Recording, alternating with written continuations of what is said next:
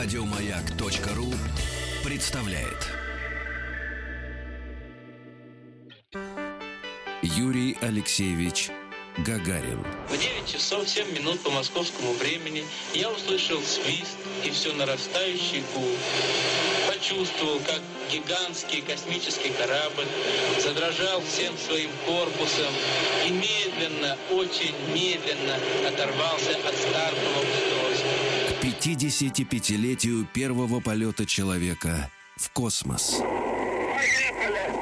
Друзья мои, ну, э, мы сегодня уже говорили о том, что, конечно, наш э, проект «Поехали» весенний не состоялся бы без э, Роскосмоса, да, и э, мы каждый, э, каждую неделю по четвергам э, рады видеть в нашей студии э, уважаемых людей, которые не просто там являются какими-то докладчиками, да, или там журналистами, или людьми, которые про космос просто знают, а и, и занимаются этим космосом э, каждый день свой рабочий, Давайте да. так, стоят на страже нашего космоса. Наших космических ворот. Давайте Да. так, да. Сегодня у нас в гостях Юрий Николаевич Макаров. Юрий Николаевич, доброе утро. С добрым утром. Доброго. Юрий доброго. Николаевич очень такой светлый, радушный человек. А, а, ну, это вот как бы первое впечатление. А на самом деле серьезный мужчина. Начальник сводного управления стратегического планирования и целевых программ Федерального космического агентства. То есть мужчина, который отвечает за завтрашний космос. Правильно? Ну, в том числе. завтрашний космос, да. И вот сегодня мы, Ничего друзья мои, себе. поговорим, да, поговорим о- о- обо всем.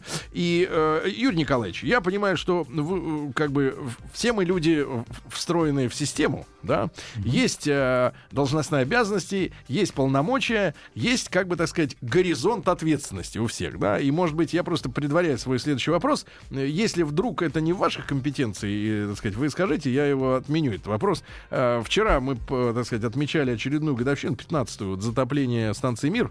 Да. Да, вот, э, ну вот с точки зрения вот э, Федерального космического агентства, э, как вы думаете, и вашей личной, да, как человек, который в этой во всей сфере, действительно вот это было такое решение, как многие наши гости, вот э, из Роскосмоса, да, там и космонавты, и Из РКК «Энергия». да, и конструктора, да. Э, ну, часто слышен разговор о том, что, в принципе, надо было потерпеть немножко с финансовой точки зрения, потому что там в, в источниках говорится о том, что 200 миллионов долларов стоило ежегодное содержание этой махины, да, нам. Но, в принципе, вот э, поторопились, нет? Нет, это на тот период было продуманное решение. Действительно, э, те, кто принимал участие в создании станции, те, кто непосредственно принимал участие в работе на станции, вот это как затопление корабля, вот, э, боль практически. Но с другой стороны, это было взвешенное консолидированное решение, когда взвесили все за и против, посмотрели и экономическую сторону, и сторону с точки зрения отдачи непосредственно тех экспериментов, которые проводились на, на станции «Мир», посмотрели ресурсы, которыми она обладает, и решили, что вот на тот период целесообразнее, конечно, затопить. Хотя, говорю, вот все смотрели со слезами на глазах э, видео, когда уходило в океан, скажем так, э, такое детище. Оно в каком районе упало это, примерно? это был Тихий океан, да, вот. И Это с- было снято? да, это была э, целая операция и красиво сделана и без жертв, потому что э, это без- был прес- беспрецедентный случай, когда э, столько тонн ушли с орбиты и при этом Она же не могла без- сгореть, да, при падении? Нет, нет, конечно, нет. Вот, причем без последствий, поэтому это тоже, скажем так, хорошая была такая работа э, российских, э, ну там не только там в кооперации зарубежных ученых, э, инженеров, прекрасно проведенная операция. Но после этого пришло МКС, там есть российский сегмент, который вносит значительный вклад э, и в содержание станции, и в проведение тех экспериментов, которые осуществляются Юрий на. Николаевич, а наверняка вот люди спросят, и я тоже задам этот вопрос, а на кого работает МКС? Вот э, главный В бени- принципе. бенефициар вот этой всей темы. Я понимаю, что мы были, мы поставляли технические модули, да, у нас туалеты лучше работают, чем у американцев. В По принципе, большому счету мы да. летаем. Не, мы туда всех их возим, катаем, значит, на- наши санки. Автобус Вот. наш. Вот, да-да-да, серьезно. А вот э, Как бы- другого не Нет, предвидится те- пока. Те, те вот опыты, да, те эксперименты, Да. которые там проводятся, как э, происходит дележ, э, сказать, результатов этого, этих, этих э, экспериментов, да, потому что я знаю мнение ученых. Ну вот, э, в принципе, к нам приходят же люди в гости, да, и я в целом вот понимаю психологию ученого человека, да, ученый, как правило, космополит. Это, как правило, человек, который говорит, что знание должно принадлежать всем, Но хотя, если бы так было, нам бы не пришлось бы тырить у них бы ядерные секреты. Стратегическая информация. Вот, да, да, да. Э, В принципе, вот э, что она делает сейчас? Какой, какой смысл в МКС? Вот э, с точки зрения обывателей, расскажите нам, пожалуйста. Ну, все очень просто. Для того, чтобы осваивать космос, это нужно делать э, степ-бай-степ, ступенчато. И технологии, вот если даже абстрагироваться от научных экспериментов, в прошлом году их было на станции 75, это на российском сегменте. Только Э, на российском. Да, это и биологические эксперименты, и технические эксперименты, это и выращивание белка, и монокристаллов. Э, Те эксперименты, которые связаны в первую очередь с тем, э, чтобы отсутствие гравитации да, позволяло получить тот результат, который невозможно получить в условиях Земли. Но, кстати, вот немножко отойду от темы, да, э, уже микрогравитация на э, МКС, так как это большая конструкция, уже не позволяет даже на ней сделать те эксперименты, избавившись от микрогравитации. Поэтому у нас предусмотрен э, такой вот э, эксперимент, как возврат, МК возврат, когда космический аппарат отходит от станции, Насколько? там проводится, э, а он отходит там совсем на незначительное э, как бы расстояние, там А микрогравитацию с- с- Да. делает сама станция? сама станция, да А, э, километры.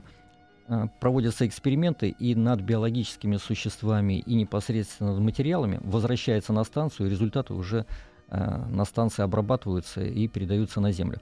Значит, но в первую очередь отрабатывается технология присутствия биологических э, организмов, ну, а, если так можно человека назвать в первую очередь, да, ну и вот э, в околоземном космическом пространстве.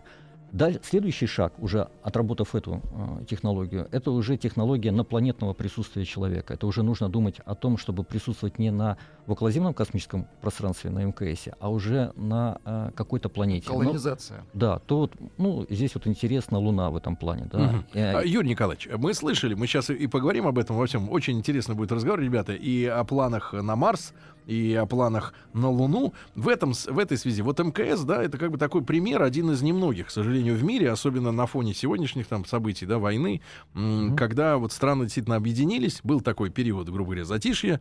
Нас, Кооперация. нас, нас перестали считать э, у- ну, вернее, не то, что потенциальной угрозой, а потенциально способными угрожать. Вот, они, значит, нас использовали, мы их использовали, все сделали совместную эту станцию. Вот эти все проекты дальнейшие, это все-таки страны э, делят э, по своим, так сказать, локальным квартирам или Нет, какие-то... это э, однозначно совместные проекты. Там есть и эксперименты, которые делаются на российском сегменте, есть на американском сегменте, есть на японском, есть на европейском. Но э, люди друг к другу входят в гости, ну или так летают, правильнее там говорить, да, обмениваются результатами экспериментов. Но есть, конечно, определенные ограничения, связанные на передачу технологий, поэтому некоторые вещи, они остаются национальным приоритетом. Но вот что касается даже... э, А может э, американский астронавт э, ночью, когда спит наш, Наш космонавт, космонавт. прокрасться, про- прокрасться, например, или, или через USB вход э, по- про- прокрасться и Через вход прокрасться. украсть нашу, нашу, наши данные. кого-то разбудить, да? Нет, там все на страже. Нет, там очень хорошая атмосфера, очень хорошая атмосфера, и даже вот э, в периоды напряженности, там некой, да, там политической, то есть атмосфера э, взаимовыручки на станции никогда не, не, Не менялась, да, потому Хорошо. что люди связаны. Ребят, Ага. ваши вопросы нашему сегодняшнему гостю, пожалуйста, плюс 7967 103 5533. Юрий Николаевич Макаров у нас сегодня в гостях, начальник сводного управления стратегического планирования и целевых программ Федерального космического агентства. Юрий Николаевич, ну мы э, уже люди все взрослые, да, вот нашему товарищу сегодня 45. Мы его первого отправили в полет Туда. Поздравления от Роскосмоса. да, да, Спасибо. И, э, ну вот смотрите, давайте так вот. э, ну, в нашем возрасте уже, наверное, в принципе, 5 лет — это тот период, который достаточно быстро пролетит, да, обозримое такое будущее. Вот э, через 5 лет, за 5 лет, что мы должны сделать? Ну, при условии того, В космосе. что... Да, В космосе. э, что мы сделаем? Планы большие, амбициозные. Э, у нас все идет планово, поэтому вот в прошлом году закончилась, э, закончилась федеральная космическая программа, десятилетний период. И буквально совсем недавно, 17 марта, правительство Российской Федерации рассматривало э, федеральную космическую программу на следующие 10 лет. Это в период с 16 года по 25 год. И одобрило то, что мы им А представляли. вот расскажите нам о ней. Ну, что касается программы в целом, ну, в первую очередь нужно сказать, что, м, скажем так, э, предусматривается наращивание орбитальной группировки. Не Это то- как? Не только количественно, но и качественно. С Это точки спутники? зрения- количественного, то вот у нас сейчас орбитальная группировка спутники социально-экономического назначения 49 на сегодняшний период. Но это перетрансляторы, да, все возможные. Это связь, дистанционное зондирование Земли, это э, э, спутники, которые используются для фундаментальных космических исследований. Спутники-шпионы. А, Это- Нет, это это, немного это военные. Да, это уже Они специальные цвета защитные, космические, покрашены. летают. Да. Ну, Звездами раскрашены. Да, и вот а, особняком стоит навигационная космическая система, это ГЛОНАСС. Э, Это э, аппараты изготавливаются в рамках мероприятия другой программы, программы ГЛОНАСС. А вот что касается федеральной космической программы, то вот количество аппаратов будет наращено в 2025 году с 49 до 73. Если смотреть по сегментам, вот то, что вы говорите, из чего состоит, то это значит космические аппараты связи, в первую очередь экспрессы. Сейчас у нас 29 в орбитальной группировке, будет 41. Значит, что касается космических аппаратов дистанционного зондирования Земли, А что такое зондирование? То есть это аппараты, которые э, мониторинг поверхности Земли, э, соверш- решая совершенно разные задачи. Например, вот в каких э, А, таких областях? Пож- пожары, монитор пожар, вырубка лесов, э, земельный кадастр, э, полезные ископаемые. Как земельный кадастр. А вот Это тоже... это тоже за- задача, да. вот когда вот было сообщение, что, межевание Земли, что цыгане живут это можно... в 85% в незаконных постройках. Э, А вы их есть- из космоса всех есть э, такая проблема. вычислите. Да, проблема у губернаторов, э, и к нам они обращаются, и мы в том числе решаем Мгм. эти задачи для них. Вот сейчас вот э, как бы 8 космических аппаратов находятся на орбите. 9, я поп- поправлюсь, Мгм. потому что э, совсем недавно, вот э, буквально на прошлой неделе был запущен космический аппарат э, «Ресурс П». Да? Это что такое? Э, Это э, аппарат дистанционного зондирования Земли высокого разрешения. Мгм. Вот. э, будет таких аппаратов 23 к 2025 году. Э, значит, Юрий Николаевич, ну Ага. это понятно. Это вот развитие тех программ, которые уже есть, да, Да, увеличение, да, увеличение. А вот вы понимаете, это же, нас же нас же-то всех интересуют новые совершенно да, шту- штуки, да. Вот Владик уже в- в- на Марс метит, да. А, э, ну да, договорите, пожалуйста, что это позволит сделать? А, ну, что касается колонизации, да, вот э, мы 14 лет не занимались Луной, вообще не занимались, то есть не было туда послано космических аппаратов. Вот в рамках этой программы мы предлаг- предполагаем уже э, возродить эти исследования. Начиная с 2019 года э, сторону Луны полетят космические аппараты. Тогда первый вопрос: зачем? Зачем? А. Первый космический аппарат в 2019 году, э, который туда полетит, это Луна-25. Причем мы э, не стали менять нумерацию. Вот как бы все, что было в советский период и в российский период. Ну, Ну, это автоматическая станция. Это автоматическая станция. Привезет продовольствие. Жаль. Она Нет, сядет? От- отраб- отработает посадку. Просто Мгм. отработает посадку. Следующая, которая полетит в 2020 году, останется на орбите Луны. и 26? Будет, Будет э, это наблюдать. Луна-26. Будет наблюдать и Мгм. смотреть, э, скажем так, мониторить уже поверхность Луны с точки зрения... Инопланетян. Не совсем. Нет, С- с там точ- Гитлер. С точки зрения э, одной версии. поиска э, наиболее благоприятных мест посадки, ну, вот, а также Юрий Николаевич, будет- вы нам вот главное скажите. Вот скажите, вот в любительские телескопы, да, да. которые, мы же понимаем, значит, э, следов американцев на, на Луне нет. Это нам как дважды два четыре понятно. Ну, но, Сергею, во всяком но случае. наши луноходы как есть. эксперту. Нет, Луноходы. просто есть вопрос, как делить Нет, Луну? нет, Извините, вот нет, такой это, это позже. Это позже. Это- Как делить? Кадастр? Нет, где, где можно увидеть луноходы на. Луне? Они остались? Можно их увидеть э, в, пере- в телескоп? Э, ну, если очень сильно посмотреть, Правда, возможно, они есть там? возможно, что-то и осталось, да. Но вот, Или там э, постоянно та- та- бомбардировка идет? Нет, такой целью просто не сдавались, там, посмотреть, а где же сейчас находится наш луноход, да. Вот просто, э, ну, смысл. То есть Потому что просто- я помню, вот, по-моему, в Сейчас- двух- в 2000-е годы... Мне кажется, это Да. тайна. Да. Должна остаться Ну, тайной. конечно, да. Конечно, где Я- находится наш я просто, я луноход? просто читал сведения, что в 2000-е годы наш луноход, там, 70-го года, вдруг начал опять работать и Мгм. что-то Поэтому сообщать. это передавать. вдвойне тайна. А, извините, то, что вы Для сейчас Роскосмоса услышали, это тоже новость. Это луноход кадастр. Пришлите, пожалуйста, нам в WhatsApp расписки о неразглашении. Все слушатели, да? Друзья мои, а с Юрием Николаевичем Макаровым э, мы продолжим разговор после новостей, новостей спорта. Юрий Николаевич, никуда не уходите. Юрий Алексеевич Гагарин. Было трудно пошевелить рукой. Я знал, что это состояние продлится недолго, пока корабль наберет необходимую скорость и выйдет на орбиту вокруг Земли. К 55-летию первого полета человека в космос. Друзья мои, итак, сегодня э, продолжаются наши, на, наши встречи с э, Роскосмосом, да, и не только с космонавтами, с инженерами, конструкторами, но и с людьми, которые планируют вот эти все работы инженеров и космонавтов, да, и других э, служб э, на перспективу. Что будет дальше? Потому что, да, надо же понимать, какие дальнейшие шаги. Юрий Николаевич Макаров, начальник сводного управления стратегического планирования и целевых программ Федерального космического агентства у нас сегодня в гостях. Еще раз, Юрий большое вам спасибо, что вы с нами сегодня, да. Спасибо вам. Да, и э, Юрий Николаевич рассказал, что есть уже одобренная как раз вот неделю назад, 17 марта, э, новая федеральная космическая программа на 10 лет. Будет нарощена группировка наших спутников на орбите, и мы не спрашиваем, какое количество, э, так сказать, э, военных. Мы не спрашиваем. Не спросим этого. Вот, но, но, э, вот Луна, да, ребята. Итак, э, Лунная 19 программа. 19 в 19 году полетит автоматический аппарат, а, и, соответственно, в 20-м полетит уже машина, которая сядет, да, на Луну и будет там исследовать ее. Да, в 2020 году предполагается полет э, Луны-26. Что она А, там а, будет Нет, делать? э, 26-я не садится, она остается на орбите Луны. Она просто мониторит поверхность Луны, А. в первую очередь, с точки зрения Южного полюса. Почему нам интересен Южный полюс? По утверждению российских ученых, э, под реголитным слоем возможно э, кристаллическая вода. А если возможно кристаллическая вода, то уже возможно напланетное присутствие, и не нужно вести на Луну э, такие запасы воды, топлива. Все это можно делать на месте. То есть организовывать производство на месте, расщепление кислород, водород, появляется топливо, и, следовательно,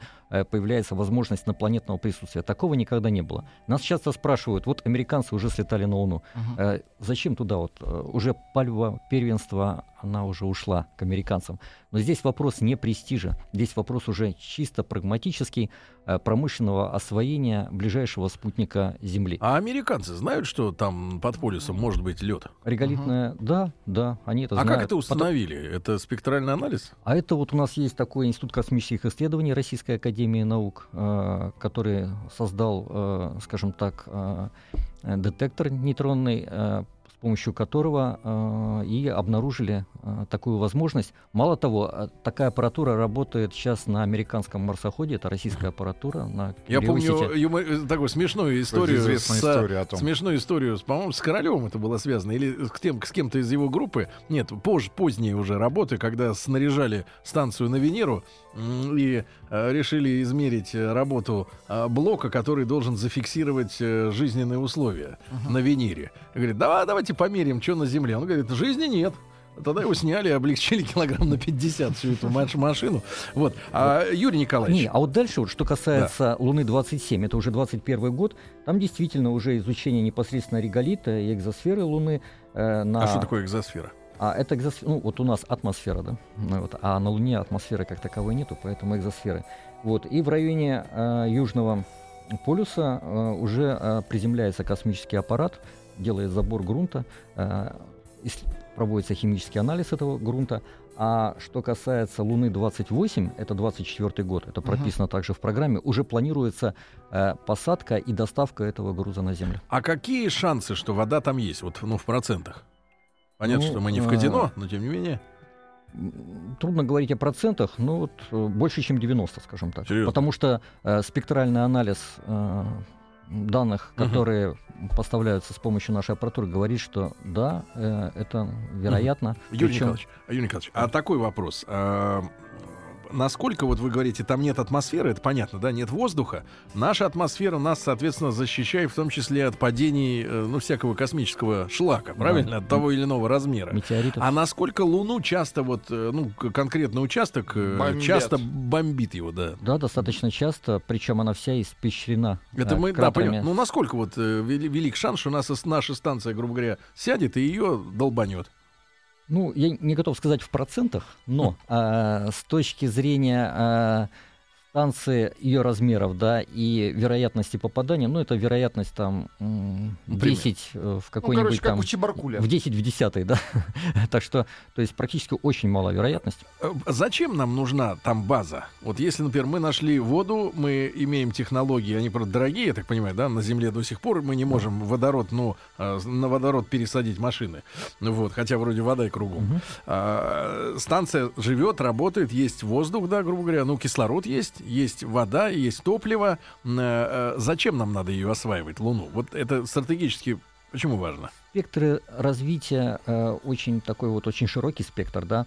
Э, ну, в первую очередь, как я уже говорил, околоземное пространство освоено, ну, почти освоено с точки зрения технологий присутствия человека. С точки зрения инопланетного присутствия человека э, технологии не освоены. То есть вот посещение у американцев было. Что касается Жизни. при- присутствия, да, такого не было.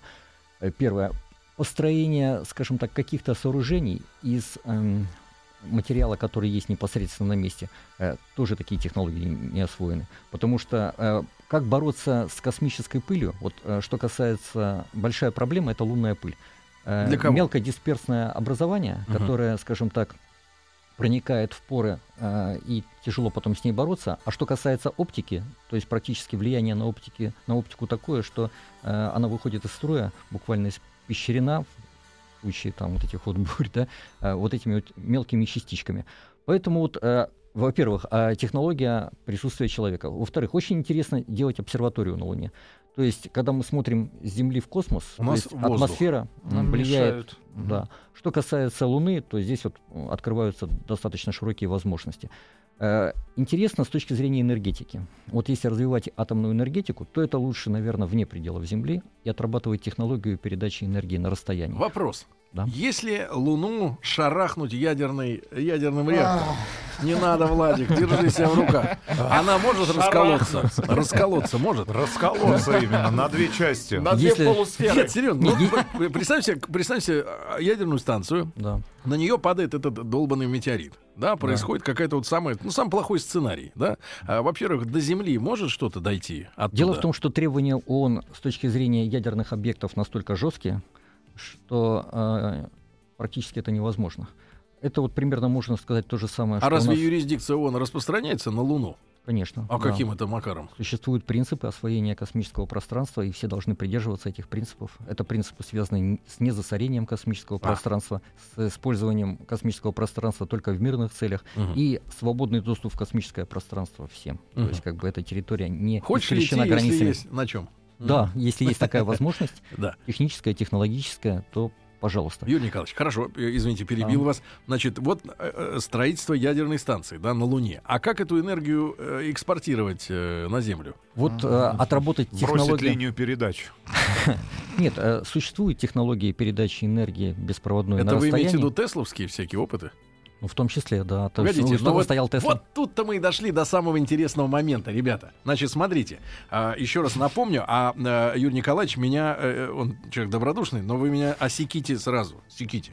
Значит, смотрите, Просто есть, секите. мне рассказывали ученые люди, что вот, например, Wi-Fi, да, Wi-Fi, это форма передачи энергии. Но, Да. значит, во-первых, э, э, люди, которые занимаются прокладкой кабеля, как в свое время, э, ведь мобильный телефон был изобретен э, в начале уже 20 века. Не радио именно, а телефон. Но его заблокировали люди, которые занимались прокладками кабелей, изготовлением кабелей и так далее. Вот эта вся индустрия проводная, она съела изобретение. Сегодня мы, да, перевалили этот э, рубеж, у всех есть мобильники, да? Вот. А что касается энергии, ведь главный вопрос вот в чем. Как поставить счетчик? Как поставить счетчик? Потому что если энергия будет летать просто в воздухе, Ага. присосался Как кто ее хочет. делить? Цыгане! Да, присосал. Все цыгане будем. Космические Да. цыгане. И вот смотрите, мы пуляем туда, значит, с нашей станции энергию, а ее ловит, например, колумбиец какой-нибудь. Нет, цыганский барон Или космический. Фин. Вот. Значит, вот, не, серьезно, а как вот э, технологии передачи больших энергий? Вот э, не уходя в глубину самой технологии, потому что они до конца не отработаны, это очень интересная тема, да. Вот пока э, энергия летает и она ничья, ее и не нужно измерять, потому что она как бы априори существует. Как только она где-то материализовалась, в том числе и с точки зрения национальной принадлежности, Ребят, с нами То технология- не, не хиромант, не пара- парапрактик, это реальный человек из Роскосмоса. Да, вот. Тогда уже а, отследить эти вещи это возможно. Вот как поставить счетчик, да, как только появился где-то там, да, не источник энергии, а потребитель энергии, и когда возникает вопрос, откуда эта энергия взялась, Не, ну, если вдруг- А какие потери при переброске на такое расстояние? Вот какой? вы Дело в том, что в промышленных масштабах такими вещами пока еще никто не занимался, потому что достаточно хорошая альтернатива это проводная передача энергии. Но вот э, с точки зрения э, экономии, э, скажем, земных ресурсов и уход на альтернативные источники энергии, это то, вот сейчас мы говорим, это будущее. Причем это, Ну, в каком это, мы, мы это- пессимистично... это не близкое будущее. Сколько десятилетий нас отделяет от того, чтобы пульнуть, например, мегаватт, ну, Ну, как бы... реализации. Да-да-да, как смс-ку. Знаешь, сейчас вот банковские переводы, там, плюм, там, 2000, раз, все, пошло. А теперь так, Ну, раз, так, дай-ка на- эти на- мегаватт. Нет, на утюг. Ну, Да, я так думаю, что да. в ближайшие 10 лет мы Реально? будем, как бы, э, будем стоять на традиционных технологиях. А вот уже дальше, за этот Юрий период, Николаевич, а насколько, за вот, 30-е кстати, годы, насколько опыты Теслы э, засекречены и вообще, в принципе, и насколько нам приходится с нуля это все рыть, поскольку Тесла-то работал в Америке, правильно? Сейчас помехи в эфире начнутся.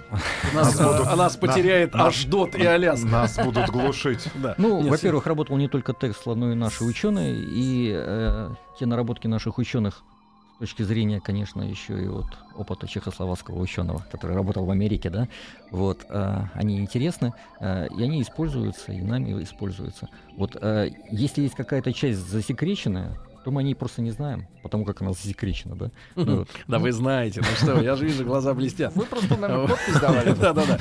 А, Юрий Николаевич, ну то есть, грубо говоря, э, на Луне просто с точки зрения практики, да, мы понимаем, что э, к научной работе нельзя относиться так, что мы вам, значит, вот пульнем там мульт, а вы нам через два дня принесите какой-нибудь суперэкран, да, так не делается, делается все, ну, к высоким, к высокой науке. Но, э, в принципе, я так понимаю, вот э, работы на Луне э, упрутся, да, в конце концов, в вопрос передачи с Луны, да, чего-то на Землю. Э, Вопросы, скажем так, инопланетного присутствия упираются в первую очередь э, энергетика, вот сейчас проблемы, и в первую очередь радиация. То есть нужно каким-то А образом насколько там, защититься. насколько фон больше, чем на Земле? Вот? э, ну, в разы. В Причем разы. в разы, и э, защищаться нужно примерно двухметровый слой реголита. Вот по некоторым нужно, скажем так, а- обеспечивает полную защиту от радиации непосредственно на Луне. А он на Луне есть реголит. Конечно. Друзья мои, реголит во всех э, строительных История с супермаркетах. фольгой это города. не то. Планета, планеты. Фольга не поможет. Не, можно использовать, конечно, и наземные материалы. Юрий Алексеевич Гагарин. Земля сообщила, прошло 70 секунд после старта. Я ответил, понял вас, все хорошо. А сам подумал, неужели еще только 70 секунд прошло? К 55-летию первого полета человека в космос. Друзья мои, так э, с Юрием Николаевичем Макаровым, начальником сводного управления стратегического планирования и целевых программ Федерального космического агентства, мы сегодня говорим о том, что э, десятилетняя новая космическая программа принята. Это произошло вот неделю тому назад. И дальние перспективы наши — это Луна, да. Ну, я думаю, что Юрию Николаевичу э, не в новинку будет узнать, что Луна внутри пола, и там сидят гитлеровцы. Об этом было рассказано в достаточно свежем В документальном фильме. финском, финском фильме о том, что гитлеровцы улетели туда и улетели из Антарктиды. И с Гитлером улетели. Потому что уже об этом нашли. слышали. И они там в этих э, в респираторах э, бродят до сих пор, да, и в резиновых плащах. Значит, 2 метра, ребята, еще раз, 2 метра нужно реголита, это местная порода, да, лунная. Да. А, чтобы, за- чтобы защититься от радиации космической. То есть, в принципе, уходить придется под поверхность да, Лу- Луны. Либо делать насыпные сооружения. Насыпные. Да, Э, Юрий Николаевич, мы имеем сегодня представление вот до высадки там в 19-20 году этих всех исследований, что находится внутри Луны. Внутри Земли, мы знаем, находится ядро. Причем, вот мы были на, э, так сказать, на приразломной, Вроде как и наоборот, не космос, а внутрь Земли, да, но тоже космическая история по технологиям, да, по всем. А, нефть, которая добывается из-под Земли, она горячая. С каждыми 100 метрами, уходя вглубь, она нагревается на градус. И фактически там с несколькокилометровой глубины она поднимается горячая, и ей можно отапливать. Кипящая. Ну, В принципе, не, не, не поджигая, да, ну вот такая история. Что внутри Луны вот? Нет, то, что до конца мы это, конечно, не знаем. Ну, можно сказать, даже вообще не знаем. Потому что э, об этом можно узнать только после того, как лунный грунт будет доставлен на Землю. Значит, э, что касается миссии э, американцев, они доставляли практически то, что находится на поверхности. Пыль. Да. А вот что касается, ну, не только пыль, там и грунт тоже. Ну, вот, но э, что касается вот в глубину, вот это А вот насколько мы миссия- будем бурить? Мы где-то до двух метров мы Мгм. хотим. Причем э, отрабатывается интересная технология бурения. Там важно же доставить э, лунный грунт на Землю в неизмененном состоянии, а бурение предполагает э, термическое воздействие. Когда А, бур крутится, когда он бур, да. греет. А нам интересно, чтобы все-таки подтвердить содержание воды. То есть надо будет как И бурить обеспечить- да, и э, обеспечить вокруг? ее не, не испарение. Нет, там вот есть. э, Холодное бурение. вот, э, да, вот сейчас вот институт космических Предлагаю бурение взрывом. Ну тогда мы- И сразу на две части. Вот. Так удобно. А Они сами прилетят к нам Да-да-да. потом. Ребят, времени не так много. Кстати, Юрия Николаевича надо бы еще раз пригласить, да, Иваныч? Ну, вот, может быть, с товарищами. Так вот, Юрий Николаевич, а, но Луна — это испытательная площадка для жизни автономной и на Марсе, правильно? Да, это первая ступенька к Марсу. Потому что ближайшая интересная планета с точки зрения и, скажем так, ее состава, и вот подтверждение версии когда-то жизни на Марсе это Марс. И вот у нас э, совсем Ну, Марс — недавно- это мечта или тоже есть практическая составляющая? Нет, Потому н- что э, жизнь на планете вне Земли мы попробуем на, об- обкатать на Луне, да? Да. Зачем нам тогда Марс? Вот э, 14 марта в сторону э, 14 марта в сторону Марса, Март Марс, да, э, вот стартовала экспедиция, совместный проект э, российско-европейский. Изначально американцы были в этом проекте, но потом вышли из проекта, ну, видимо, финансовые трудности, наверное. Мгм. Не такая Загнивают, богатая держава, да? загнивают, да. Да, нет а для нас денег это- у них на Марс. А для нас это крайне интересно. И это материализовалось. Вот 14 марта миссия на Марс, то есть экзомарс, так называемая миссия, стартовала, Она улетела. улетела. Причем улетела э, успешно. Когда она при- А. при- при- при- приблизится к планете? Э, 75 миллионов километров нужно пролететь. Это примерно 7 месяцев полета. В октябре месяце мы будем на- выйдем на А орбиту что Марса. Главное, имейте в виду, что когда решите отправить людей на Да, Марс, вот он, Ну, вот, Владик. да. Владик Мне как готов. раз будет Всё 50 или Да. 60. Юрий Николаевич, а что на Марсе эта экспедиция, по экс- экзомарс, получит? Вот основной миссией экспедиции на Марс является поиск в атмосфере Марса следов метана и Так. других газов, которые могут быть Метан признаками... свидетельствует о, при- о наличии коров. А, Не только. Но и. Козлов, Сергей. Нет, это признаки неких биологических и эндогенных Марс. процессов. Ну, в принципе, я прав, правильно? Да, Это животное уж биологического Да, происхождения. да, да, которые, возможно, имеют место на Марсе. Вот. А также отработка, необходимая для последующей миссии. Это То есть эта штука не будет садиться, она будет в атмосфере. Будет. Будет Значит, там два космических аппарата. Один космический аппарат остается на орбите. Марса, да, э, там примерно высота будет 400 километров и будет находиться на этой орбите. А другой аппарат, это 600 килограмм, он, причем там 145, по-моему, килограмм, это полезная нагрузка, сядет на Марс Приморсится. и отработает технологию посадки на Марс. Вот э, технология посадки на Луну и на Марс, она чем-то схожа, чем-то отличается. Причем э, будет э, посадка в условиях марсианских бурь, так называемых, то есть вот такая вот особенность, да.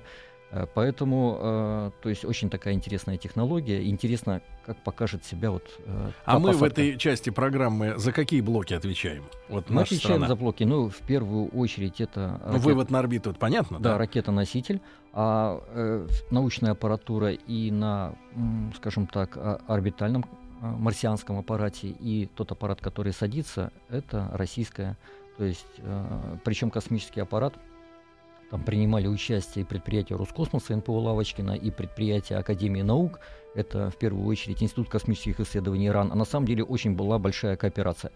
Вот. Когда это эта штука начнет передавать на Землю данные? В октябре сядет, да? середина В октябре октября. долетит? Да, середина октября, значит, инопланетное присутствие предполагает до 8 суток, потому что там очень агрессивные, атмос- э, очень агрессивные условия пребывания. А почему? Э, ну, Кислота? Вы фильм «Марсианин» не смотрели? Там нет Да картошки. вроде нормально все было у него. температура бури, перепад температур где-то от минус э, 155 градусов Цельсия до плюс 23. Да вы Ну, что? Да, то есть как бы вот э, От экстремальные минус достаточно условия. 150. Мгм. Иней, Да. наверное, будет. Э, радиация. Поэтому, вот, э, а что касается э, орбитального корабля, он останется на орбите. А следующая миссия к Марсу это 2018 год, и уже там будет непосредственно марсоход. То есть э, он садится, причем э, марсоход будет Встретиться передавать. с американским. Э, вряд ли. Хотя, кто знает.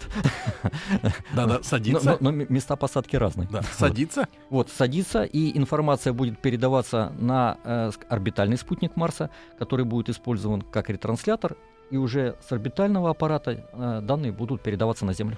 Эх, в который раз, Юрий Николаевич, проверим, что инопланетяне нас банят, правильно? Да. Они все, Посмотрим. все выключат нам, понимаешь, да? Может быть, э, снабдить на всякий случай э, парочкой ракет Земля, э, вернее, воздух-воздух, Ну, хотя чтобы бы Калашников отстреливаться. взять, да. Мы Чтобы поду- пусть у, у Подумаем об этом. ТТшку хоть какую-нибудь старую туда сунуть, вдруг пригодится, да? Юрий Николаевич Макаров, начальник сводного управления стратегического планирования целевых программ Федерального космического агентства. Друзья, мы был у нас сегодня в гостях. Юрий Николаевич, огромное спасибо. Спасибо вам. вам. хорошего дня. Спасибо. И вам тоже хорошего дня. Успехов. Еще больше подкастов на радиомаяк.ру.